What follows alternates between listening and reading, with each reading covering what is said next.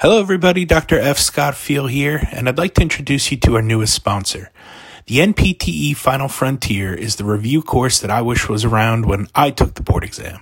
For those of you who know my story, it took me a handful of times to pass that exam, and quite frankly, I really wish I had an, uh, an exam review course around, uh, just like the NPTE Final Frontier.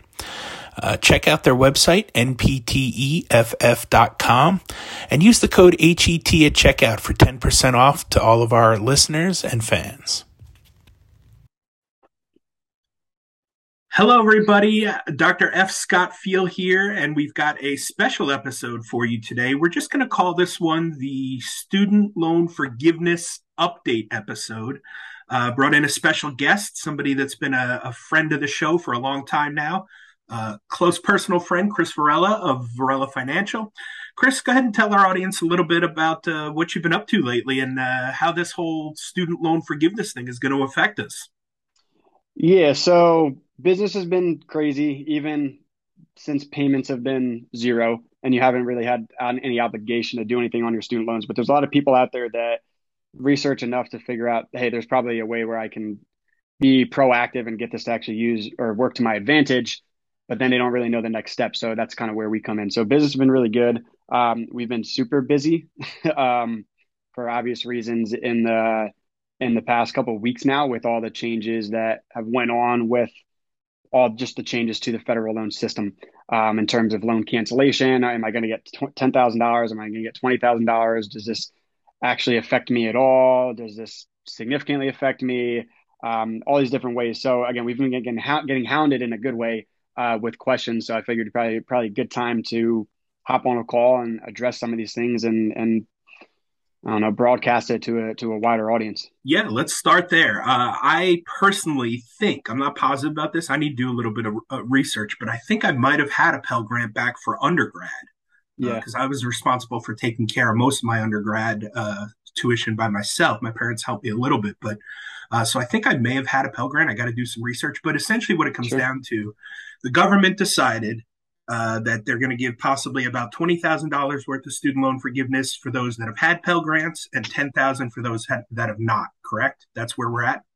So I think it's that. So yes and no. I think it's ten thousand dollars for anybody that has federal loans. Period. As long as they made under one hundred and twenty-five thousand dollars. And I think the thing to distinguish here and they haven't really firmed this up, but my gut is telling me that it's probably going to be based off the income you made in 2021.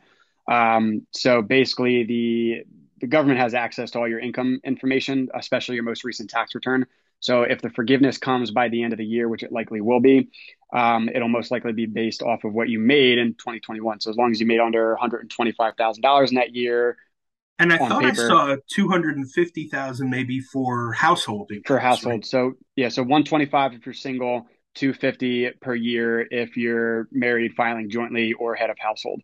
Um, now, I believe the twenty thousand dollars is that you're basically going to get forgiven up to twenty thousand dollars. So twenty thousand dollars of a Pell Grant is generally not going to be forgiven but you might have federal loans and a Pell Grant, which gives you up to twenty five or up to twenty thousand dollars of forgiveness. So it's basically ten thousand uh, dollars a piece for that. But if you have one of each, you get up to twenty thousand dollars.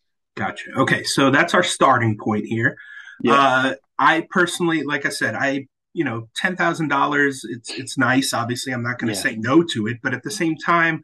Not a huge fan of the decision. I, I, I don't care either way. My my mind is, you know, hey, I took on the student loans. It's my responsibility. I need to figure a way to get it fixed. I need a way, you know, figure out a way to pay them off. That's I'm cool with that. I've, I've got my system down. I'm doing what I can do. Mm-hmm. Some people are for it. Some people are against it.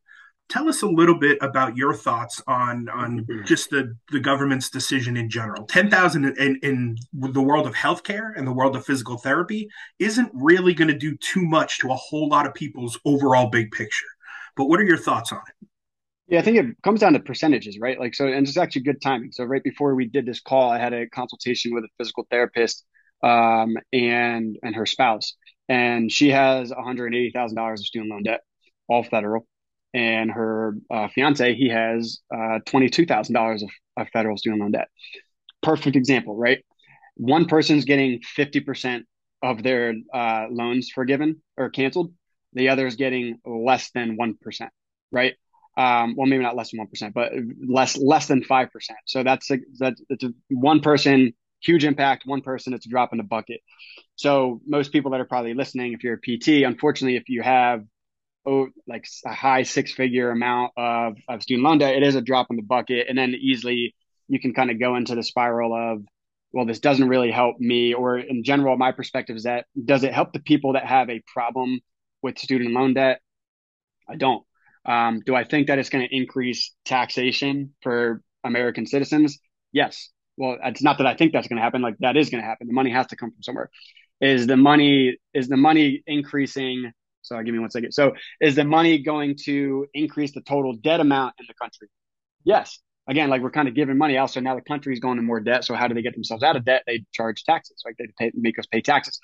And then the last part is there are people where this is benefiting. There are plenty of people out there that have between 20, 30, 40, 50,000 dollars of student loan debt and life's not, I don't know, life's kind of give them un, I don't know, unfortunate circumstances and they're having a really hard time paying it down and maybe it's just been ballooning for years and years and years. So it does benefit. So i think overall my opinion is that i understand this is going to affect some people positively and it's going to affect some people in a negative way. I don't think that i would i would never want to be a politician because i understand that there's not anything out there that exists where it's going to benefit all people. Um, so again I would say, yeah, that's that's my answer. I think it benefits some people. It doesn't benefit a lot of people. Unfortunately, for like 95% of my clients, it's an absolute drop in the bucket.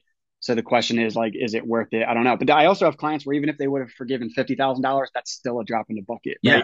So yeah. if you have two hundred fifty thousand dollars of debt, which is not uncommon for us to see for PTs, and then they forgive fifty thousand dollars, they still have two hundred thousand dollars of debt, and they're making sixty to eighty thousand dollars of income, maybe more, maybe less it's it's the same scenario. So I don't know. I go back and forth, but just kind of being unbiased, I just understand it. It's going to benefit some people. It's going to not benefit others, and I think we just have to accept it and and just focus on how it how it affects you, and not get so concerned on how it affects others, and yeah. um and move forward.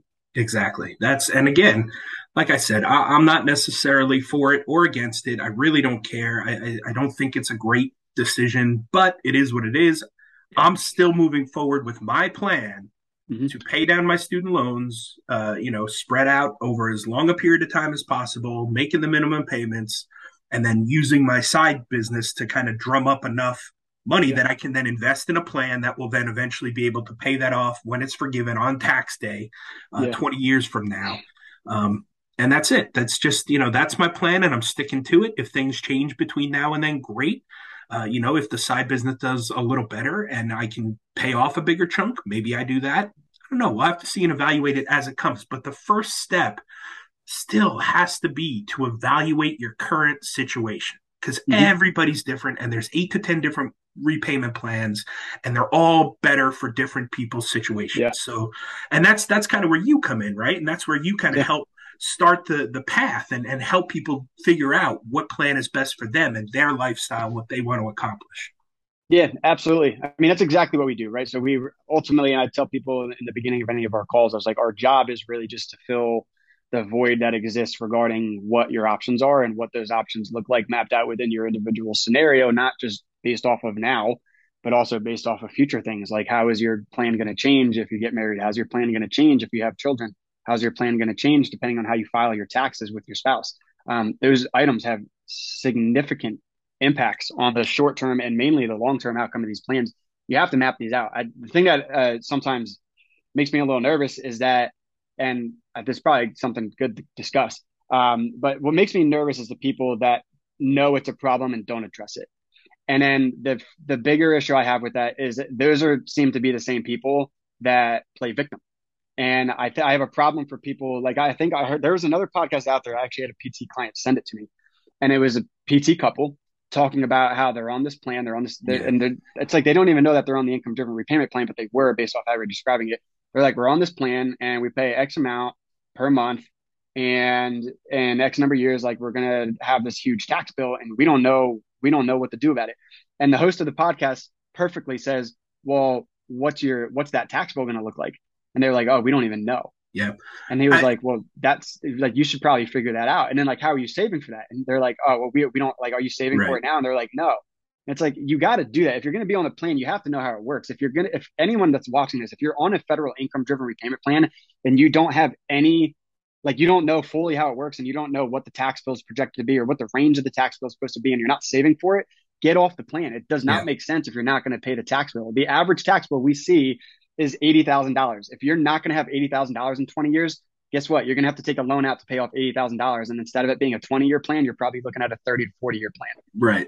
I, have heard that episode. I think it was a Ramit Sethi uh, podcast. And, and yeah. I've had a bunch of people send that episode to me. And it was, it's a good episode. It, it is. But at the same time, that particular couple, even though they're DPTs, were financially just dumb. Like yeah. they were financially yeah. oblivious, you know? And so I, I, I get it, right? Two PTs, good careers, got married, but have this debt issue, but they really didn't know what was going on. It, you know, it seemed like there's just no finger on the pulse of life in general there. Yeah, it's like there's, there's, there's no, 100%. It's like, and it's just the lack, there's a, there's a lack of accountability. And again, yeah. this is just within a household. And I, I think you and I can both relate to this. Some people listening may or may not but it's like when you're when you have a spouse, when you're in that type of relationship, like you, there has to be some accountability there. There has to be ownership there. There has to be ownership there. And when that lack of ownership or the lack of accountability is not there, that's now where this is. That's where you have the victims. That's where right. you have a, like the the cancel all student loan debt. It's like yeah. that is not even remotely feasible. And at the same time, I think it's also a parent thing too. And this is kind of on the side. I think PTs are are drastically more Eh, well, obviously they're obviously more gra- or educated, but I think they're drastically more mature than this. But I think there's also a lot of parents out there that will send their kids to a hundred thousand dollar or, or, a school that's going to leave them with hundred and fifty thousand dollars of student loan debt from undergrad, and they they're like a theater major, and it's like, like why? Like why? Like why? I don't understand why parents maybe they maybe they're not suited to do that, and that's okay, and I understand that. And again, there are resources out there if you can find them, but as a parent, you have to educate your child on what their financial situation looks like. Because I think you, you, have a PT that is fresh into PT school, and they're looking at potentially being 150 to 200 thousand dollars plus in student loan debt.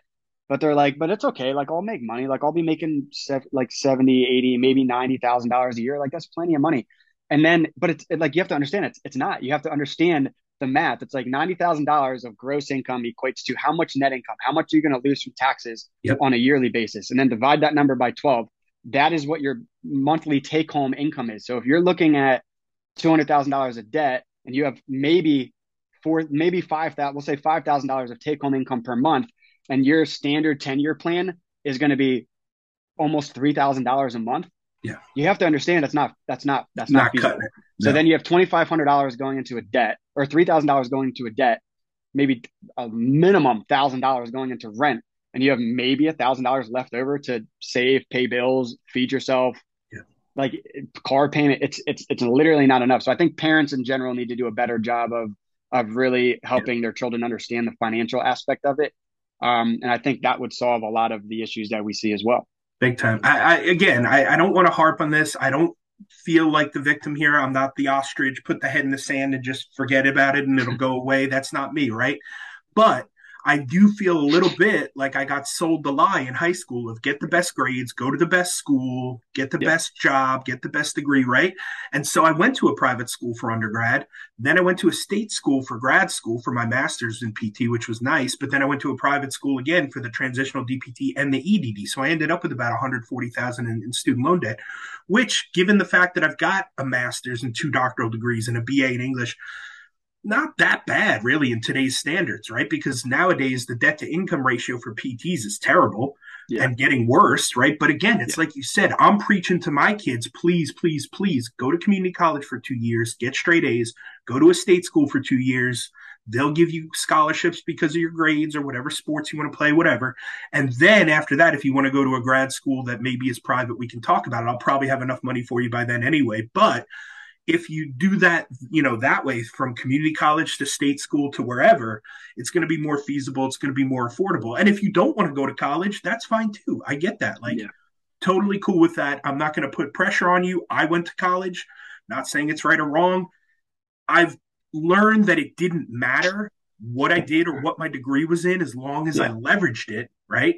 And then at some point in leveraging all those degrees, that's what helped me start the side business, right? Start my own mobile physical therapy practice and then my master class, right? Where I teach people how to start a business and how to get extra income and more revenue coming in because I felt like it was not fair to my family to put the $140,000 worth of debt on them. It was my yeah. decision, you know, it was, it was now it's led me to some great opportunities, thankfully, and I've leveraged it very well. All of the degrees, you know, mm-hmm. I didn't even think I was going to teach. And now here I am teaching full time, right? But it yeah. affords me the flexibility to do what I want to do, when I want to do, how I want to do, and work on the side businesses, the passion projects, all these things I love to do, speaking gigs, you know, coaching, teaching, all of it. It's great.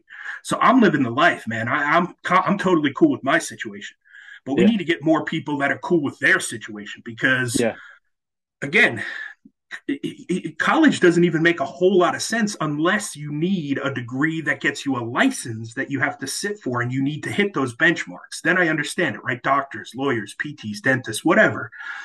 You need to go through that process to get the outcome, the goal, the license, right?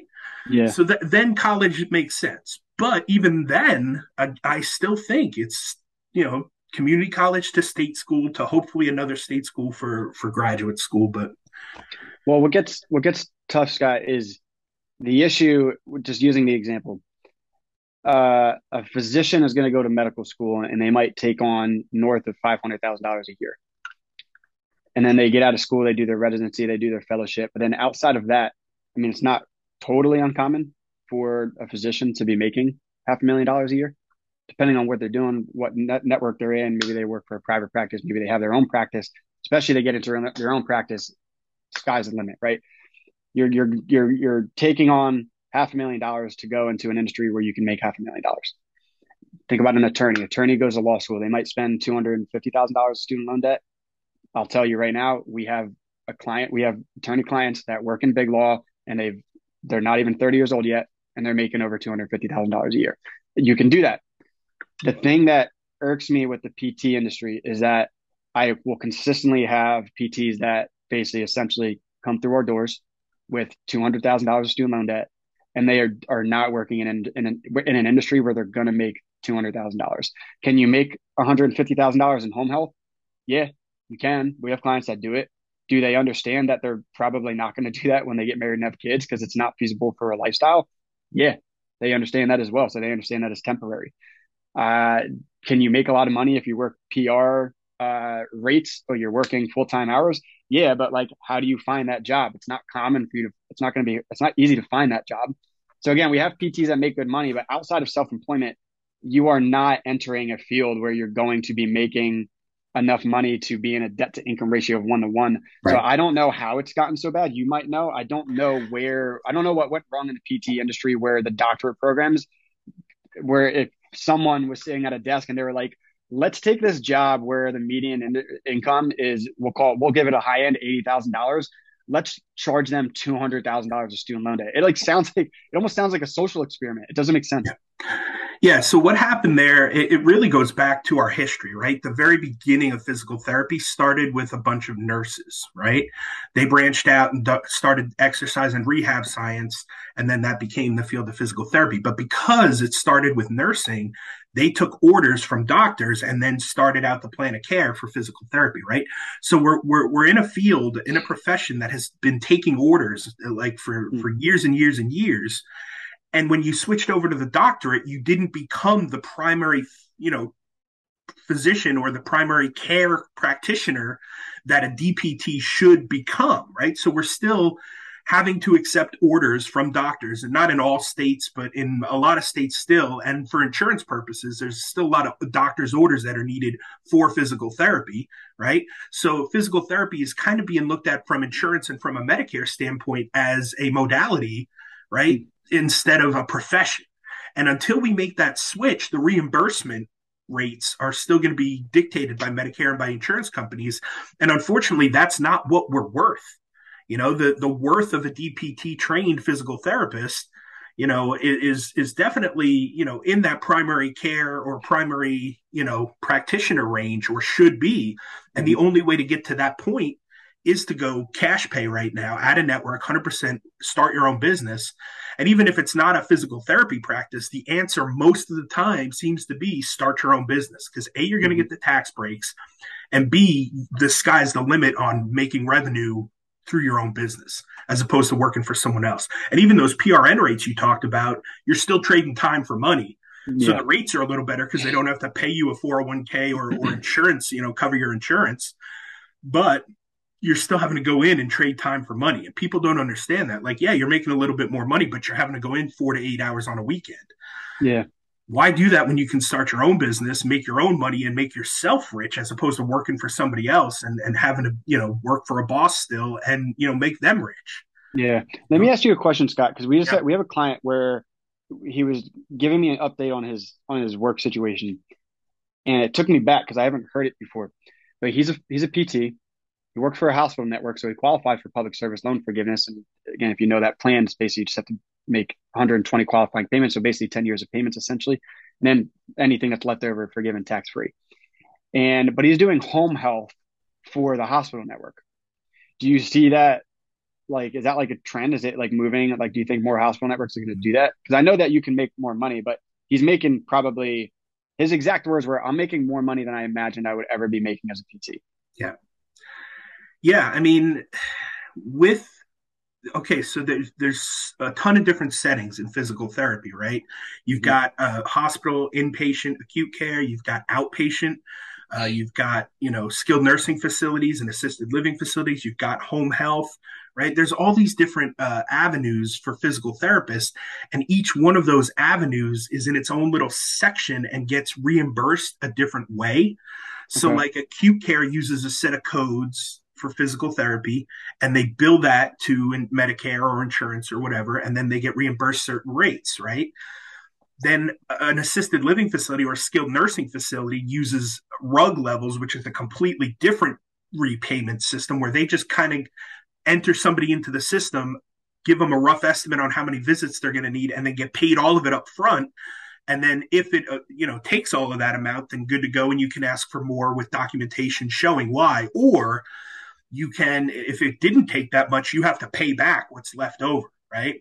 Then you've got home health, which gets paid per visit, not per code, not per time. It's just, did you go up and show up to that patient's house and perform therapy that day? Okay, great. You're getting paid this rate for that visit.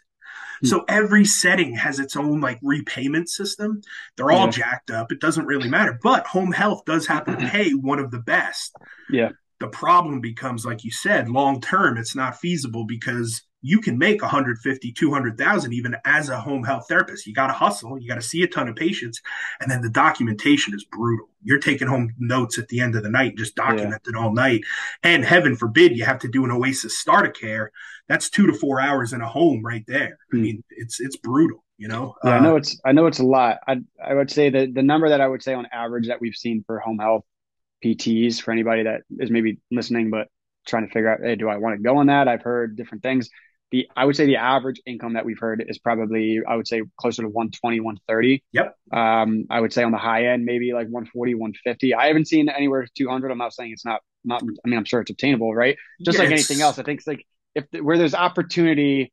Well, I would say if in that situation you're paying per visit. So the way that I take that as somebody that's not really that smart but just understands human incentive, I view that and I'm like, all right, well, the more people I see, the more people I get paid. So where where can I work where I'm in uh I have the opportunity to just see a shit ton of people. Exactly. Right? So the more people I see, the more people I get paid. Now you almost feel like that. Now it almost feels like a sales job. It's like, yep. like the more, the more sales, like if I'm getting a commission for something, the more sales I make, the more money I get made. It's, it's, it's just human incentive. So it does make sense. But when I saw it in the hospital network, I was like, all right, you're making more money. Like you're making basically twice the amount that we usually see PTs making, and you qualify for public service loan forgiveness.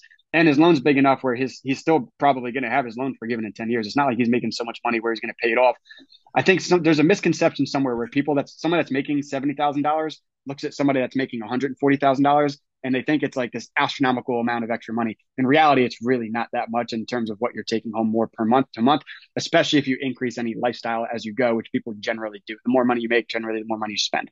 Um, so I think for anybody looking to get into that, uh, it just feels like I've never, I don't think I've had any clients where they're like, I'm going to do home health and I want to get married and I want to have like three kids and I'm gonna, I'm going to stay doing home health. I, they're all like, well, I can't, if I'm going to have a family, I can't really do home health because I'm, I'll literally never be home. And then when I am home, I have to do documents. Yeah.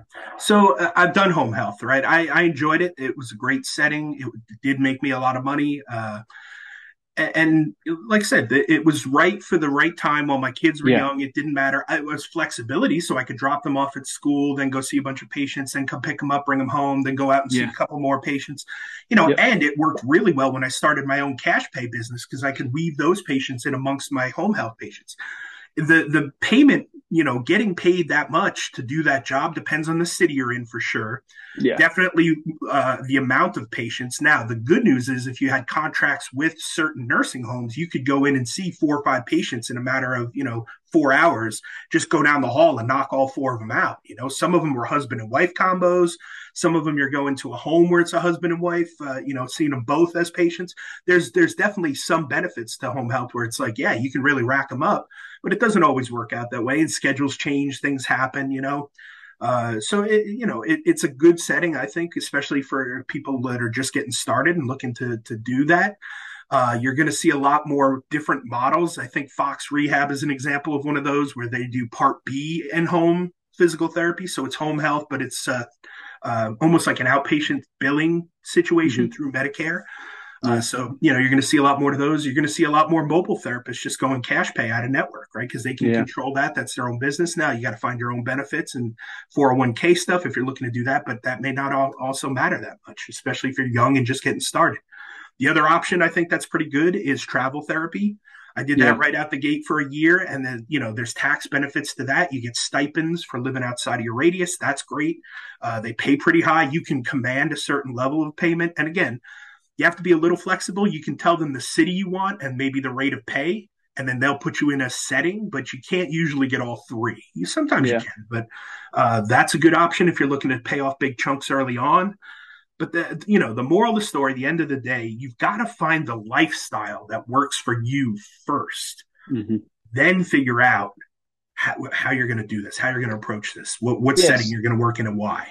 Yeah, it's like a it's like a well, it's like a psychological approach rather than uh, uh, a financial approach because the financial approach is just going to leave, especially for PTs. Yeah. You're going to burn yourself out because they're going to be yeah. like, well, I need to get this full time job. Yeah. I need to negotiate a ton of pay. I need to work PRN all the time, and it's like why? So that you can do drain yourself for eight to ten years and then pay off two hundred thousand dollars a loan off as aggressive as you can. Like you just was, won't have the cash flow to do it. I, no, I was guilty of that 100%. I chased that ever, ever increasing salary and it got me nowhere. It got me just miserable and burnt out. And luckily, I changed that, you know, halfway through my career and started seeking the best benefits packages possible because yeah. that's what mattered the most to us for my wife, yeah. right? Who's type 1 diabetic. I needed the best bang for my buck in benefits. Now yeah. I found that and I've found the flexibility and affordability of my time freedom now to then go out and pursue the things I want to do. So, like I said, I'm, I'm pretty happy with where I'm at in my setting and my situation. We just need to find that for more people. Yeah. And I think like the message of understanding, like any physical therapist that has like over, I hate, I hate to even put a number on it because then I know if somebody's listening, listening to it and they have just under this, they're going to be like, oh, this doesn't pertain to me. And it still does. But I would say, if I had to put a number on it, I would say any PT that has like over 110 over 120 or 30 thousand dollars of student loan debt or more because some people significantly more. You have to understand like if you if you're if you want to know if they're like if you're thinking there oh i just wish there was an option where i could like not have to pay like big monthly payments but also not pay for like 25 or 30 years and also not just minimize my monthly payments but also minimize my long-term costs i wish that exists. I wish i wish i could just like take the industry as, as a whole and be like income driven repayment. Like just that's what you that's what you need to be doing, in my opinion. Again, some people want to say they want to put their hat on. They want to be like, hey, I, I, want I want to do the honorable thing. I want to pay off my debt in full. I want to do the Dave Ramsey option. You can do that. No one's ever going to stop you. I'll tell you right right now, the government is never going to turn down the interest and the principal that you pay into your federal loans. They're never going to do it. And they'll, they'll tell you, hey, you should pay it down sooner so you save money on interest. They don't really actually care. Yeah, they, they just want their money. That, but they just they want the they want the money. But on the flip side, people are like, well, I, if I can get my loan forgiven and I can minimize my payments for 20 or 25 years, and then I have a tax bill, so I'll save for that as well. And I understand that there's an extra cost with saving for a tax bill. That's like some of the bullshit that we get from some of our social media advertising or marketing, where they're like, "Oh, this case study doesn't include the the savings for the uh, for the tax bill," but it does. Yeah. Literally, it can it contributes all costs. But it's like you just have to understand how efficient these plans are. And we've had times where people were like, I had an outlier case where these these people were about to get married, or maybe they were already married, and they wanted to have like six kids, and they wanted to do, uh, they wanted to be missionaries. They wanted to go around the world and and do do missions, right? And I think that's awesome. Um, but their goal was that they wanted to pay their down or their debt down aggressively as they possibly can. This guy had like over one hundred eighty thousand dollars student loan debt. He's a PT, um, and the wife was like a teacher or something uh, with a little bit of debt.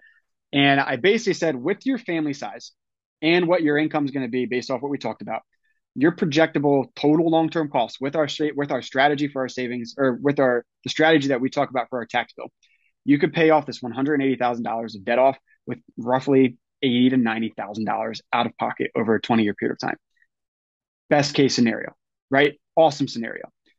But their goal was to pay the debt off as as fast as they can so that they could basically like donate more and like do the good thing with their money and they actually did not become clients with. They actually basically said, "We're going to pay down our debt as aggressively as we can.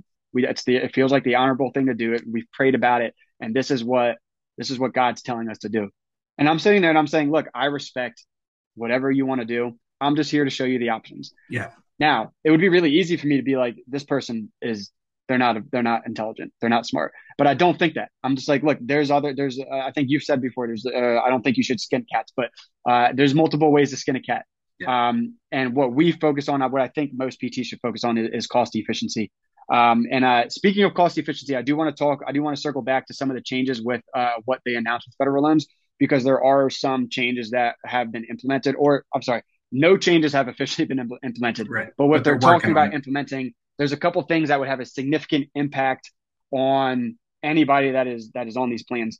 Um, and one of those major benefits is that the government will potentially uh, they'll potentially cover any accrued interest on these loans. And I'm reading off of my screen here because we did a write up on it. But the, the government will potentially cover accrued interest um, so that lo- loans don't balloon over time. In other words, that's a huge benefit because if the government is going to cover the accrued interest, let's say you have a hundred thousand dollar loan, and let's say over the next 20 years you pay X amount into it, but let's say at the end of it you have a hundred thousand dollars of principal that gets forgiven, and $80,000 of interest that's left over.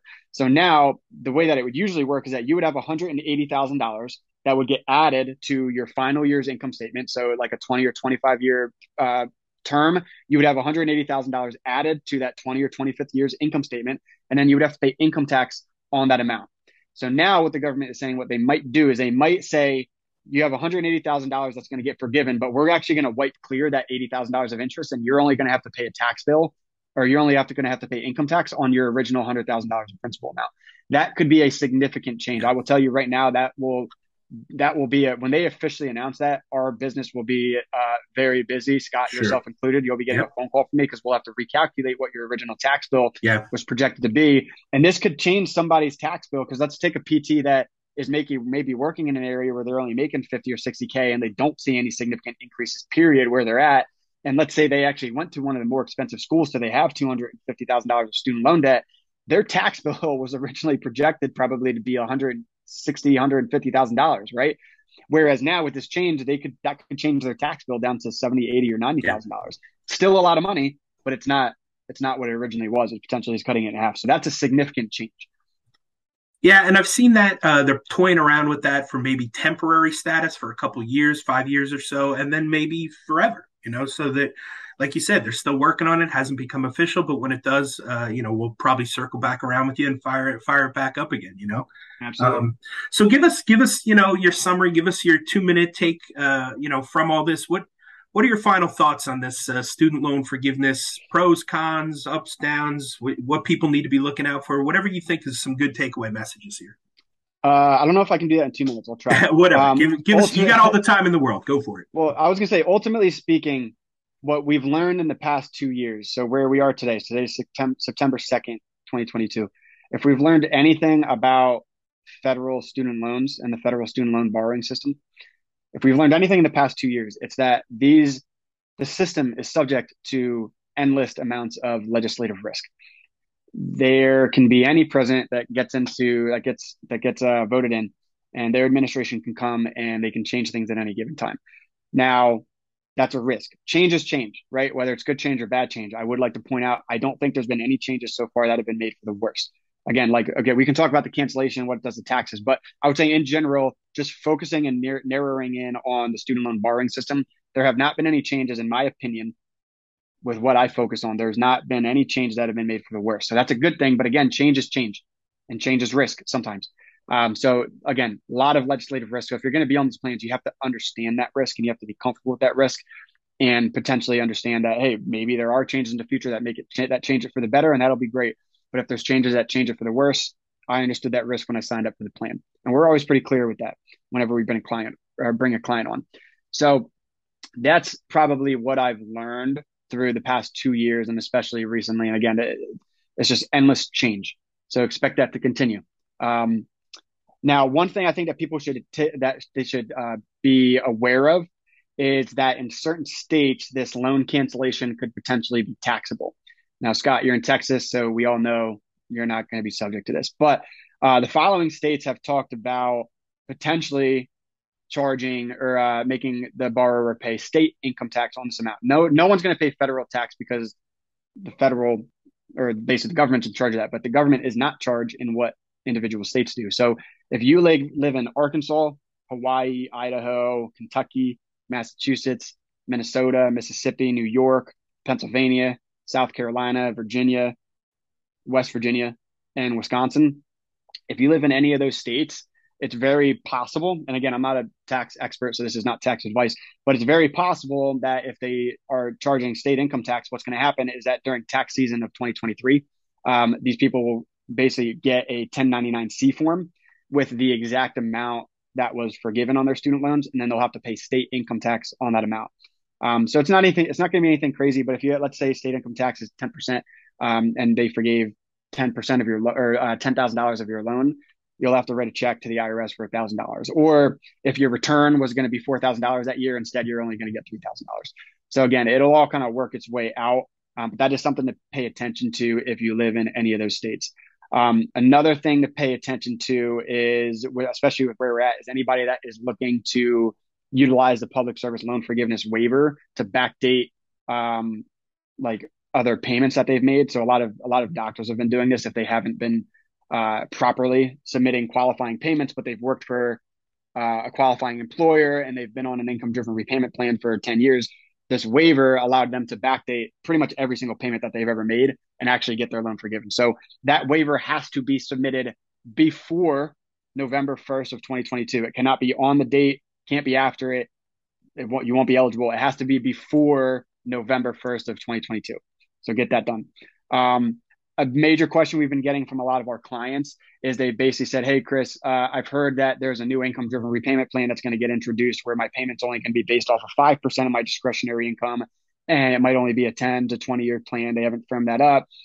What you need to understand is yes, they have talked about implementing a plan. They likely will do that. It will only be applicable for people that have undergrad loans. If you have graduate loans, you will no longer qualify for that plan.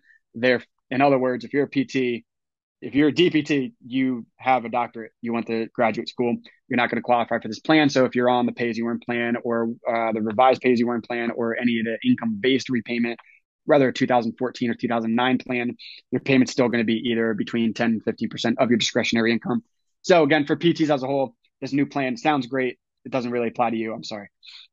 And then one of the last ones, Scott, is excuse me. Um, if you make, they have talked about if you make over if you make less than 225% of the federal poverty line based off of your household, then your payment on an income driven repayment plan will actually be zero. So a little bit of math that I did on this. So basically, if you have a family size of two, so if you're married, your family size is two. If you have a child but you're not married, your family size is two. But if you're married and you have two kids, your family size is four, right? So this is definitely something, in, if you're in that scenario, to look out for it because we definitely have PTs out there that have a family of three or four and they might only be making 50, 60, 70,000 dollars. So an example is that if you're married and your household is two, or I'm sorry, if you're married and you have two kids, so your household is four, the, this 250, this 225% of the federal poverty line would be $62,000 a year. So, in other words, if you're a PT and you're married and you have two kids and you're on an income driven repayment plan and you make $62,000 a year or less, your monthly payment on income driven repayment would actually be $0 per month, which would be best case scenario because the best way to utilize a federal income driven repayment plan is to minimize your monthly payments and seek as much forgiveness as you can and then create a strategy for your tax bill on the back end because any dollar that gets forgiven on the back end, you're potentially only responsible for like 30 to 40% of that, which means that you're basically getting a potentially 60 to 70% discount on anything that just gets forgiven rather than paying 100% of the money owed on the front end. So that's generally how you want to approach these plans. So that could be a major item for people in that scenario. Um, but I think those are the bigger, those are the biggest items that we've heard. I mean, some little things, again, not getting political, but I would say like this final extension. This is the second final extension they've had in the past 12 months. So do, do I think it's going to be the final extension? I, I, I literally have no idea. I wouldn't be surprised if it was the final extension. I also would not be nearly surprised if it was not the final extension and they extended again. So again, not, that's uh, probably the last thing to add. Yeah. Well, Chris, thank you again so much for your time, man. It's always a pleasure to catch up with you. Uh, you know, this this really helps, I think, with knowledge for the uh, audience. Where can people reach out to you and find you on social media and stuff if they need to get in touch with you and want to learn more about your services and uh, what they need to know coming down the student loan pipeline? Yeah, I mean the best way to to reach out is just on an individual basis. So just go to the uh, the website, which is varelafinancial.com, and just schedule a 50 minute call. There's this is unfortunately not a one size fits all type of financial planning or financial service that we do. Um, our strategies are similar and cases are similar, but every case is different. So if you if you're really looking for help, you you're not going to find it on the studentaid.gov website. You're not going to find it on our website. You got to schedule a call and talk with us and, and really talk through your case. Um, so again, you can find us on the website. On uh, we're on Instagram, we're on Facebook, uh, we're on TikTok. We have a lot of video content, uh, more to come as well. Um, but yeah, I would say anybody looking for help, you, got it. You got to control this. Don't put yourself in a situation where you're going to have to play the victim. Understand your options. You don't have to pay down your debt aggressively as you can. There's other options. Just understand what those options are and what those options look like. Map that within your scenario. And if you don't know how to do that, reach out. We're not the only company that does what we do right? Um, there's other companies out there as well. So reach out. It doesn't have to be us, but reach out and get help on this. Get professional help. Don't don't flinch at fees. It's worth it. If you have to pay $150 for a consultation where you save $80,000, good. Guess what? You're in the green, $79,000, right? So it's it's a significant value. Uh, understand your situation, take ownership of it, hold yourself accountable, and uh, get the solutions that that are out there. Yeah, I uh, have Chris to thank for changing my mindset on this. Uh, and my book, the second edition that's coming out now, has that mindset changing because I was aggressively paying off my student loans. I was taking my side business and taking all the money I was making from it and throwing it toward those student loans, pay it down as aggressively as possible. And then I got to meet with Chris and said, well, wait a minute, there's some other options out there. Have you considered this, this, and this? went through my whole story, went through my my you know process, and I've now changed that to start paying it out as little as possible over the longer period of time, using the difference to invest and do other things with my money and make my money work for me. So, uh, like I said, I, I can't thank Chris enough for getting me on the right track and really starting my blueprint for then how I was going to move forward with my plan and my lifestyle. Um, so definitely reach out to him. We'll put all the links in the show notes so you, people can find you easily. Uh, Chris, like I said, man, always a pleasure to catch up with you, and I'm sure we'll do it again uh, at some point after all the changes are finalized and we finally start hearing what the real plan is. Yes, sir. Yeah, thanks for having me.